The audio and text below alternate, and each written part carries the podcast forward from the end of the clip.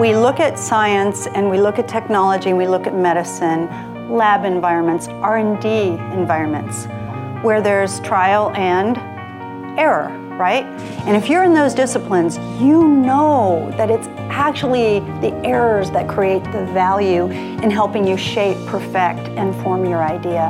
Welcome to Leadership Unscripted this episode features Case Foundation CEO and National Geographic Society Chairman Jean Case in conversation with Professor Mary Margaret Frank. In this podcast, they will discuss the importance of taking risks, being fearless, and leveraging difference in order to change the world. For those of you who haven't read Jean's book, she's very authentic in the book in telling about her personal story uh, which I really appreciated. And so I was wondering if you could just share, or if you mind sharing with others, this transformation or this journey uh, and evolution from being someone who received philanthropy uh-huh. to someone who has graciously committed the majority of your resources to giving back now. That's right, that's right. Um, well, maybe I'll just rewind the tape ever so sure. slightly and tie it back to that kind introduction from Greg, too. Um, so, I've had a pretty unusual background. Um, I started my career, uh, sort of my first official professional role was in the tech uh, community, where I worked for about two decades. Ended up really having the true privilege of building AOL. Um, and then when I retired from that, my husband and I co founded the Case Foundation. And of course, I have this role at National Geographic that I love. So, why am I telling you all that? You know, when we created the Case Foundation, we said our mission was to invest in people and ideas that can change the world. And I think I'm looking at a lot of those kind of people in the audience this morning. But what I would find that work, uh, took me all over the United States and literally all over the world to the most remote small villages, you know, to the biggest bustling cities, like many of you. Um, and one thing really struck me that no matter sort of the different area I was in, the kind of different backgrounds or perspectives that people had, they shared one thing in common, and that was that they had great ideas about how to make a better world. Now, sometimes that was how to make a better village or neighborhood, but sometimes it really was, you know, a groundbreaking idea. And, you know, I can get a little excited about things. And so I would often say, well, gosh, like, tell me, what are you doing about that? That's such a great idea. What have you done? And you can begin to see it, which is the body language of, oh, that can't be me. I don't have the special genius you know, I don't have the category expertise. You could go right through the list. And I don't know about you guys, but some of those same things have played in my head at mm-hmm. times when I've thought about really striking out. So we got really curious about this, and this is ultimately what led to the book. We hired a team of experts to go to school and ask the question so, does it take a special characteristic to break through and find transformational change?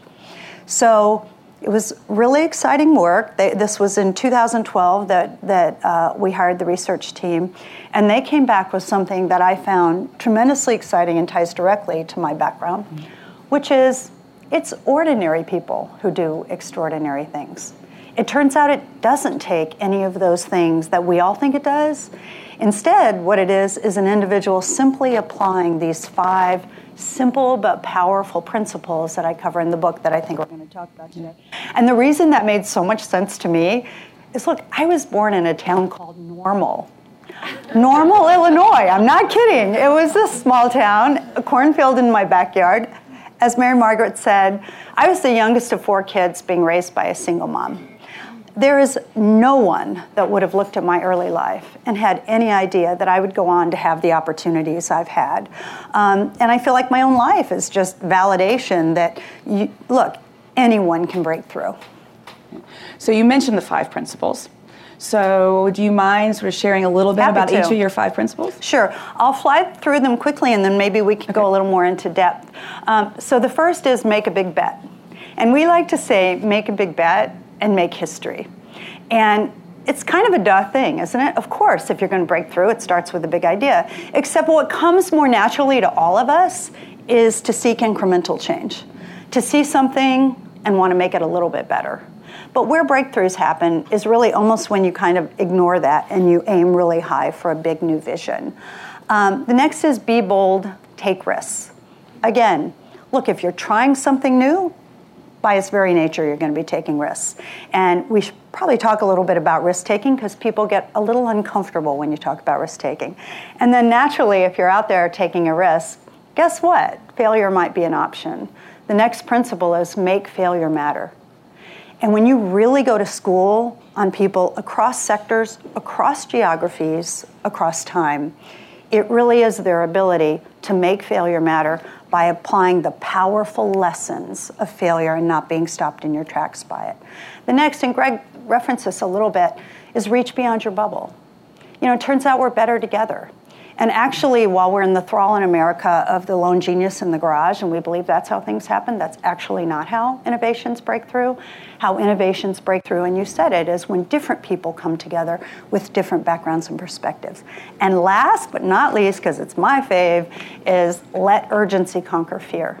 Martin Luther King called it the fierce urgency of now. And boy, have we seen that play a powerful role and pushing people outside of their comfort zones in moments when they feel an urgent need for something to change. While we love our comfort zones, turns out nothing great really comes from the comfort zone. It's important to have to fall back on, but at the end of the day, it's really when you know you kind of push past that, push past your fear, where we see transformational change. So I'm going to pick on, on one. Sure. First, okay. So risk. Yeah.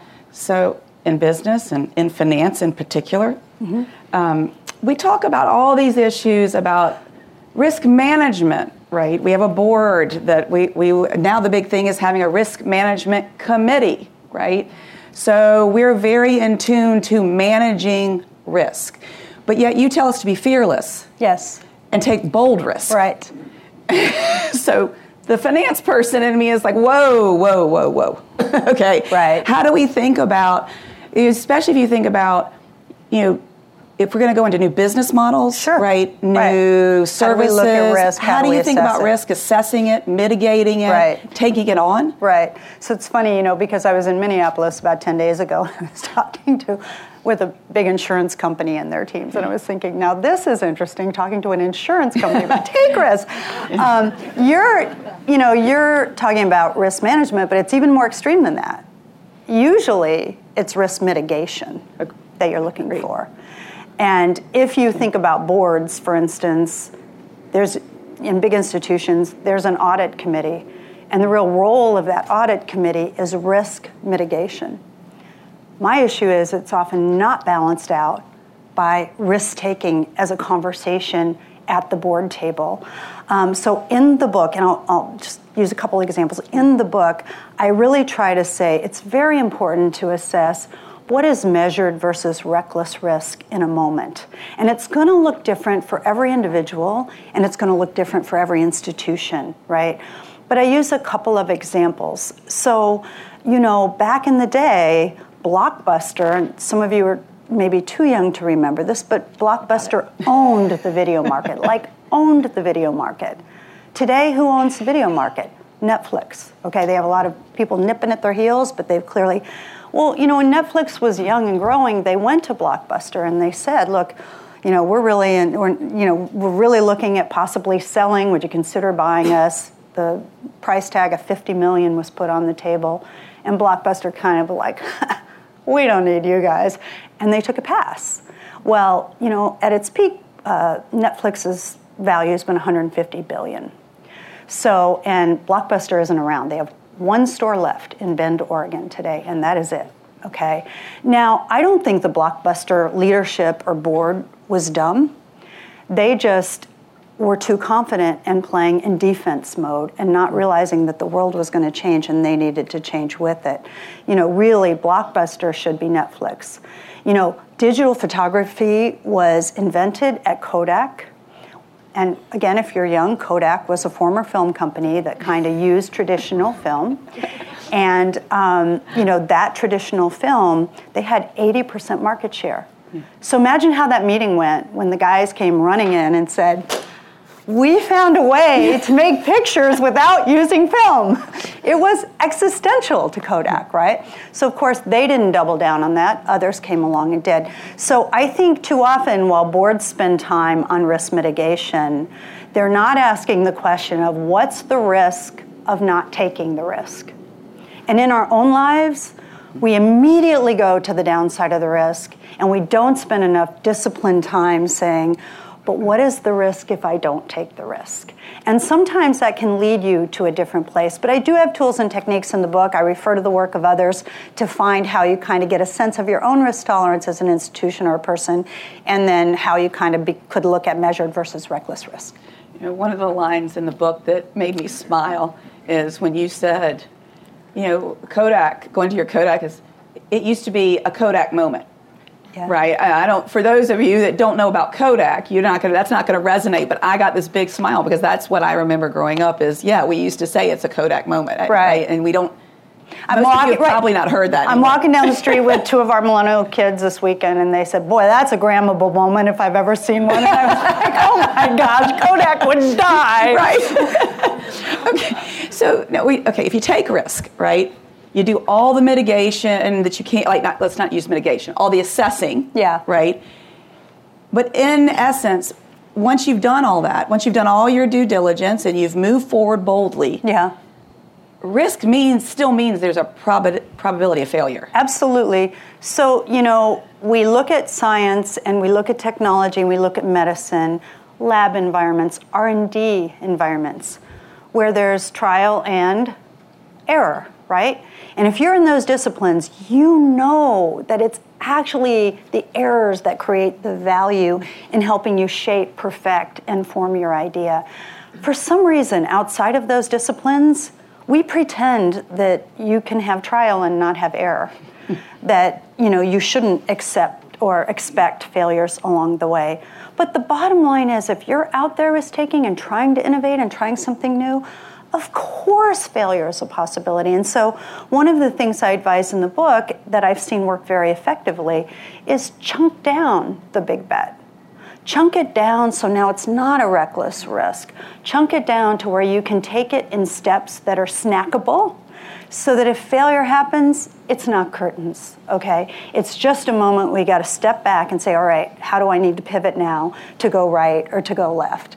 And I just think, you know, if we could adopt that risk taking as R&D in our lives and in our institutions and put failure on the table. Talk about the fact that look, we're going to try this thing and what if it doesn't work? To do that as a leader with your teams is so powerful because you've just taken away the fear and the insecurity that comes around both risk taking and the fear of failure.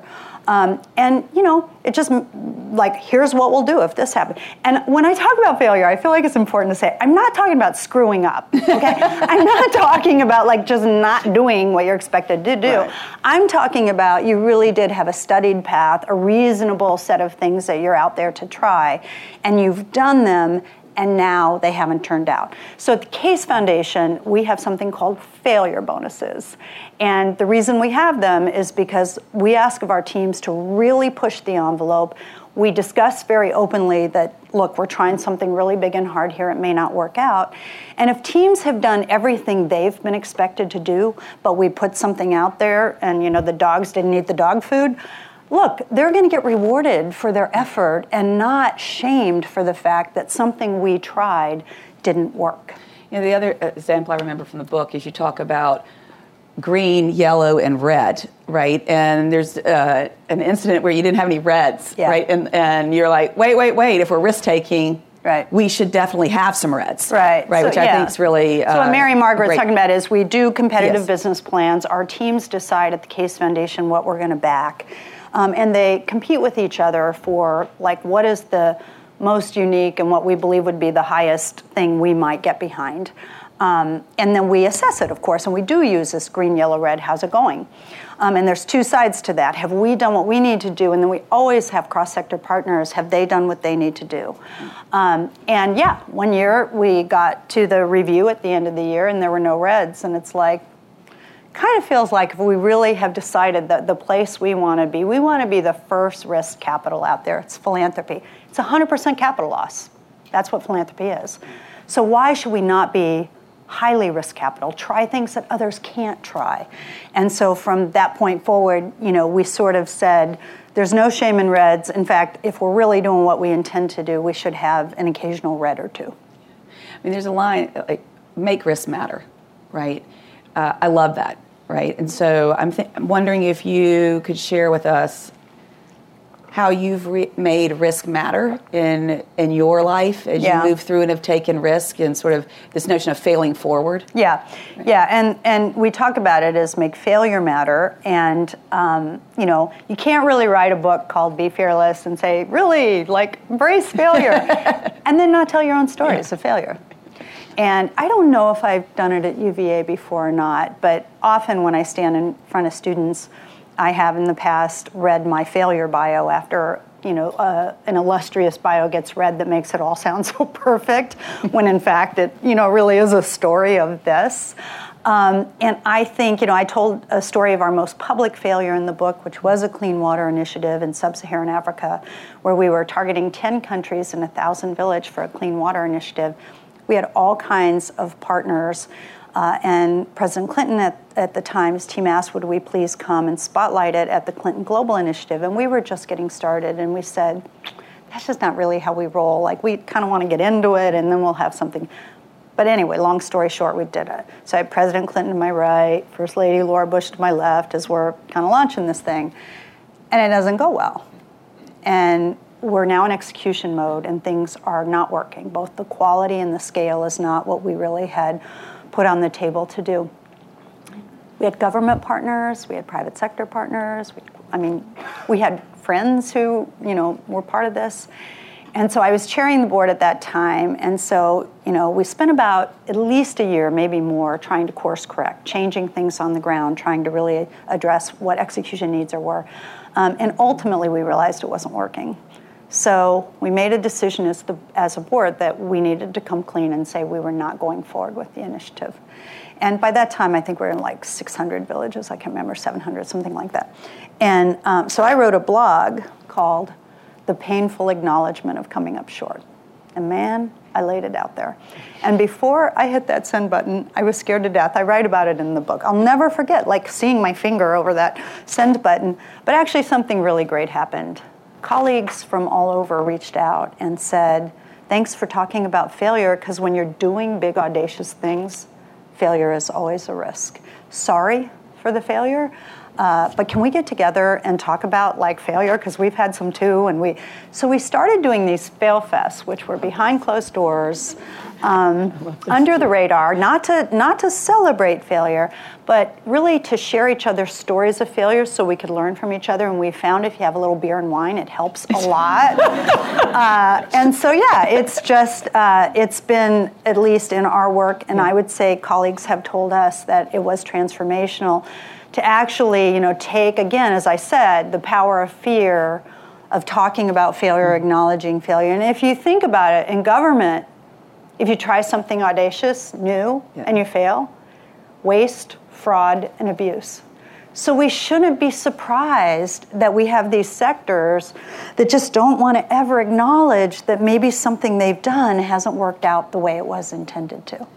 You know, it's it's interesting when you when you talk about this because this notion of what I just heard was like the cross sector differences, right? In whether it's private sector, or not for profit, or government sector, and the lack of understanding that we have with Right. regards to the incentives that they're under, sort of how they think about risk, Right. Right, and and in your work with those sectors, have you like if we think about we're in DC working with a variety of Yeah. sectors, are there any tips uh, that you think about when you're thinking about them? Yeah, I would say that. And then I think, them? you know, I can give you an example. So Okay. we really did the research for what we call the social sector, which was nonprofits, government, and philanthropies. That's what we thought our targeted audience was. And it was stunning to us after it, we, we brought the paper out, this was long before the book, how the private sector took it up too. Mm-hmm. I mean, there really wasn't a sector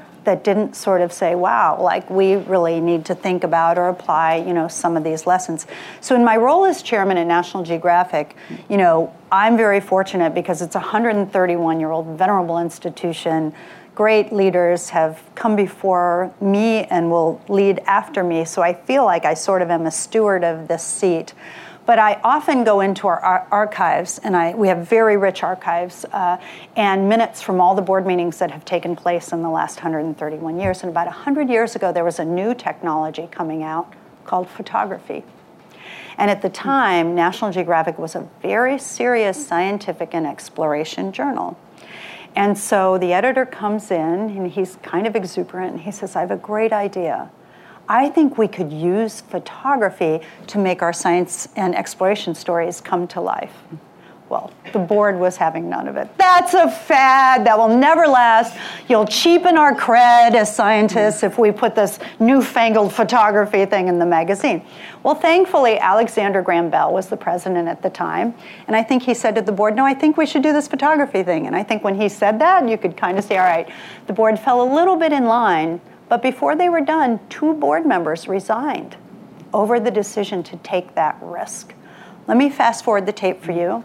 Today, we're the first brand in the world to have surpassed 100 million Instagram users, followers.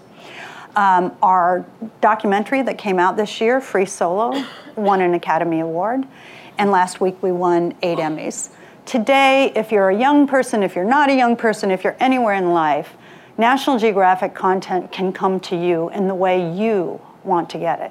If it's social media, it's social media. If it's your cable channels, we've got two. If it's the traditional magazine, that's going to stay. So, in many ways, we touch nearly a billion people every month. National Geographic is so much more relevant today in a very real way across societies and across the world.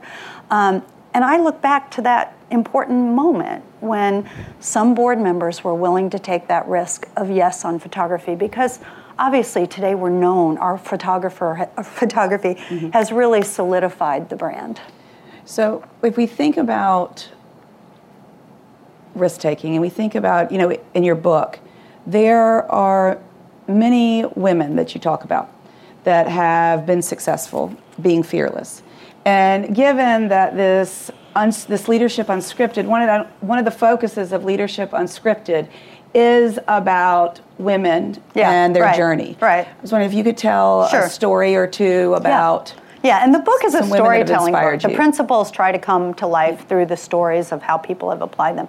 So I'll give you one from the past and one very contemporary, if that's okay, and I'll yeah. try to be quick about it. So some of you may uh, have heard of Madam C.J. Walker. But she was born Sarah Breedlove uh, in 1867 on a plantation where her parents had been slaves. Her brothers were barbers, and she developed a hair infection. And so she was playing with some concoctions to try to figure out her hair was falling out. What could she do to save her hair? And of course, her brothers helped, etc. Anyway, she found a very successful formula, and she did what all entrepreneurs do, which is at the end of the day solve problems and realize wait, if I'm having this problem, other people are having this problem, maybe there's a business here. So she put her concoction together. Um, she created a company um, and she went around the country selling her hair care products. But more importantly, she didn't just sell them, she felt a real mission to empower women by helping to train them to sell their products. At the time, if you think about it, there really weren't jobs available for women for the most part. And by the way, she had almost entirely uh, black women as you know the people that she worked with. There were like no jobs other than maybe you know domestic work for black women back in the day. And so this gave financial empowerment to women. Before she was done, she had a huge business out of Indianapolis, which I've been to her building, and she employed 3,000 people. She is recognized perhaps as the first self made female millionaire in America and she was born the daughter of a slave. Communities she would go into, she was risking her life. So when I'm having kind of a bad day, I think, well, you know what? If she can do what she did, I can do this today. And she's a celebrated philanthropist, and it was so fun because uh, on this tour we've met people who are descendants of women who've worked for her some of her own descendants we've had the chance to spend time on. And we have a Be Fearless video series, and we've been tweeting it out from the Case Foundation. It's on Facebook if you want to take a look at, at Madam CJ's story. But the other story I tell very mm. early in Start Right Where You Are is, the, is actually the first chapter in the book under Make a Big Bet. And the reason it Start Right Where You Are is because, in the same way, it doesn't take special characteristics sometimes it doesn't take the right conditions either. Now, luck always plays a role, we know that. But I really try to highlight stories when, again, just like my life, if you would look at where someone got started, you'd go, ah, that's not going to work. So, Sara Blakely, the founder of Spanx. Yeah.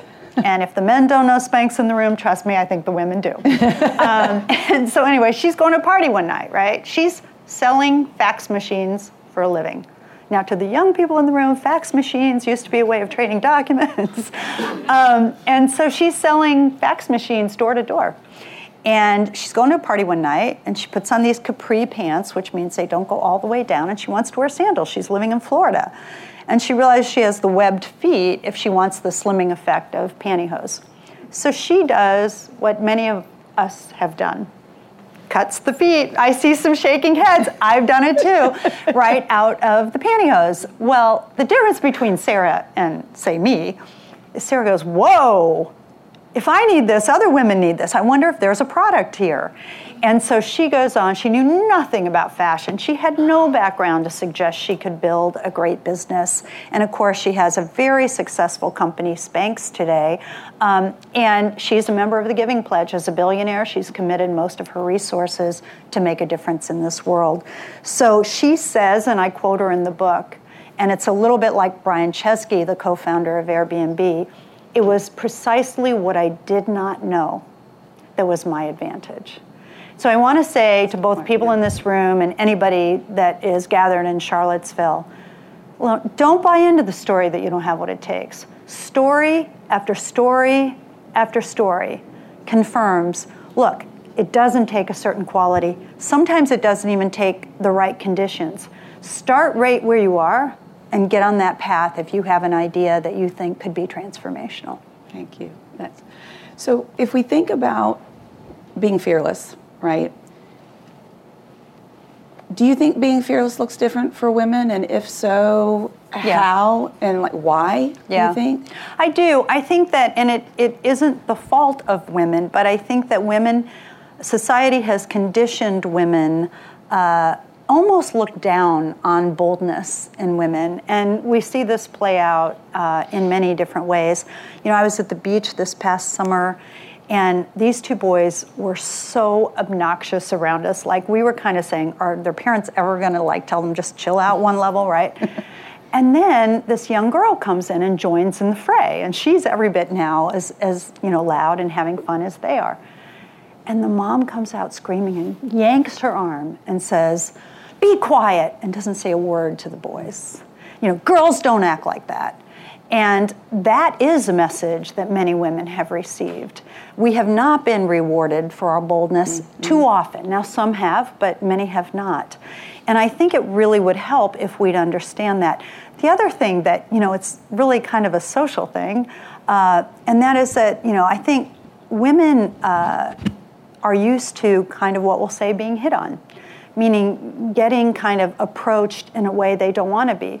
So we learn in our body language and even our eye contact to kind of demur, mm-hmm. to try to hide in the situation. And really, at the end of the day, what we're trying to do is fend off. Okay, so now expect that same person if they have an idea or they, you know, want to do something to break through, to really dig deep now. And they're the ones doing this. Okay, there are just so many like things that have to change in society to enable women to have the level playing field, in my opinion, that men have had for a really long time.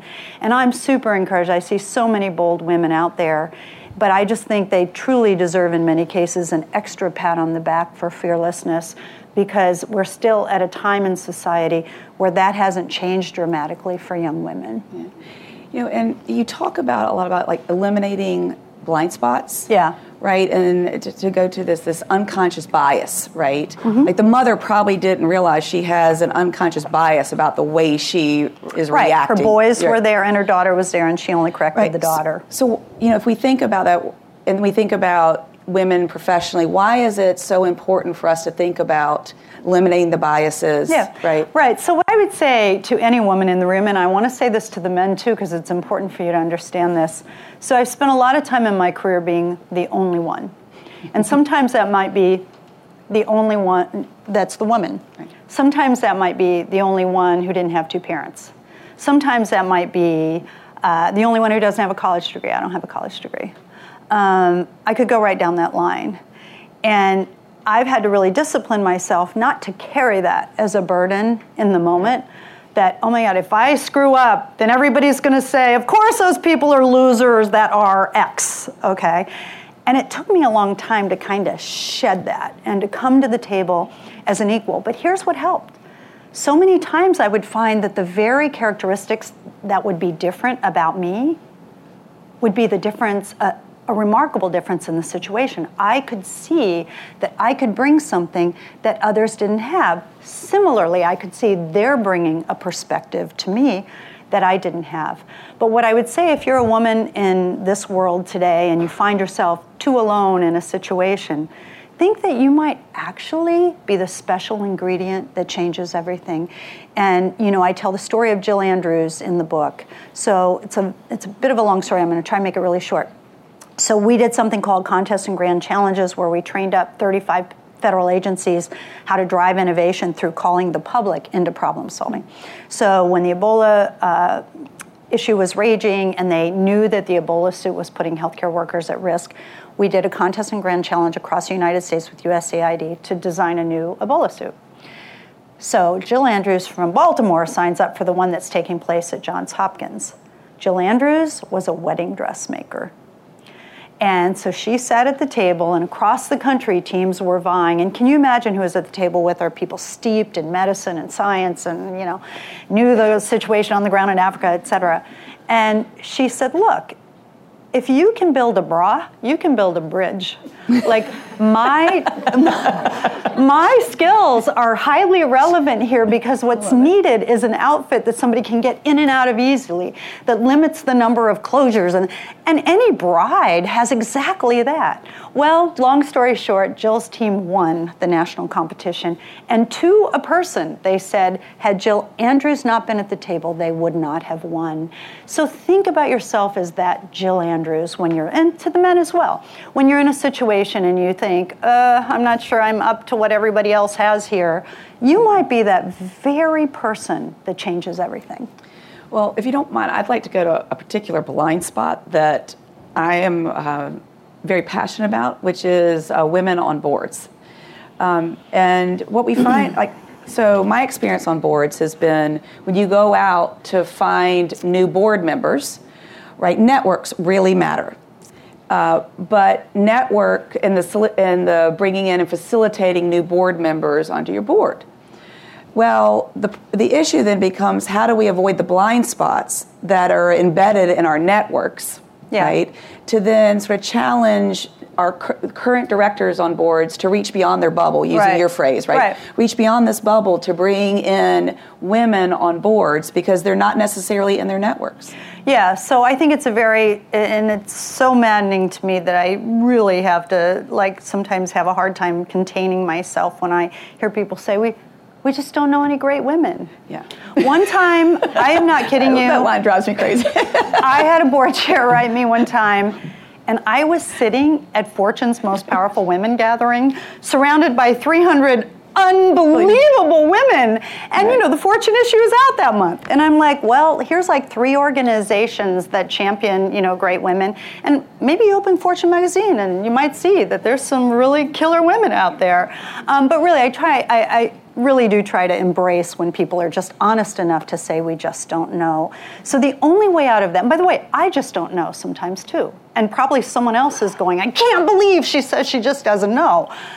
I think the only way to solve that is to be intentional in reaching out to people who are different. Putting that's really what Reach Beyond Bubble calls for. It says who's not at the table. So when I came into philanthropy from the private sector, and you know, I would go into these rooms where grand institutions were planning solutions for, let's say, people in poverty. I'd say, well, who have you talked to in that community? Well, we haven't. So we wrote a, a paper on citizens at the center. Now, you wouldn't think you'd actually have to say, how about you talk to the very people you're trying to serve, right? Hmm. But the bottom line is, across society, we have to be intentional to find people that we don't know who have different skills or backgrounds or intelligences that maybe we don't have but we need. And I will say, you know, the other thing I write about in the book is look, we're at the business school. And if you're not paying attention to what's happening in venture capital and startups, I'm hoping there's like all kinds of classes where you're just intensely focused on it. Because we are at a 40 year low in America, new business startups. The Kauffman Foundation, widely recognized as a leader in data around the state of startups, has said all net new jobs in America come from startups, from new high growth firms. What makes a new firm be high growth? The jet fuel called venture capital. What's happening in venture capital?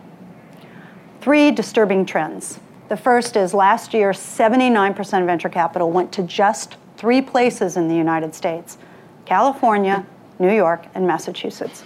So, our nation's third largest state, which is now Florida, got less than 2% of venture capital. Very siloed, very all your eggs in just a few baskets. If I put up a picture of where the Fortune 500 was founded, it's exactly the opposite. 75% of them were founded between the coasts. So this is not a lack of talent, this is not a lack of ability. It's much more dire for women and people of color. Last year, only 2.2% of venture capital, 2.2% of venture capital went to women led startups last year, and less than 1% to African American founders. So I don't really think like this problem of women on boards, you've got to peel back that onion. Mm-hmm. You've really got to look across society and say, how do we really create more of a level playing field?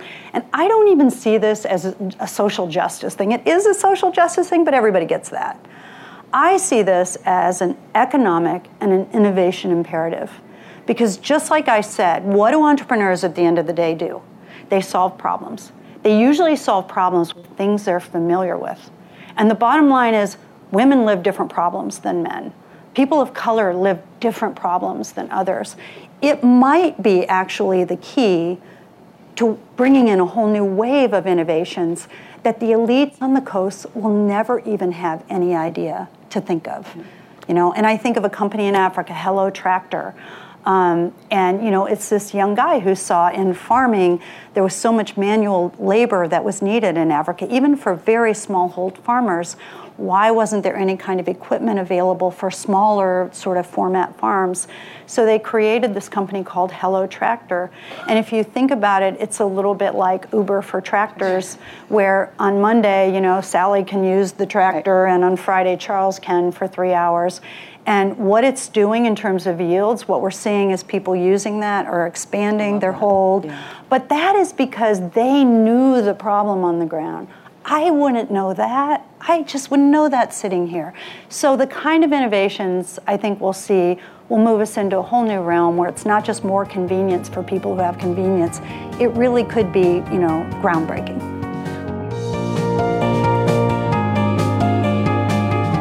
Leadership Unscripted is a Darden speaker series hosted at UVA Darden DC Metro in Arlington, Virginia. To learn more, visit us at darden.virginia.edu.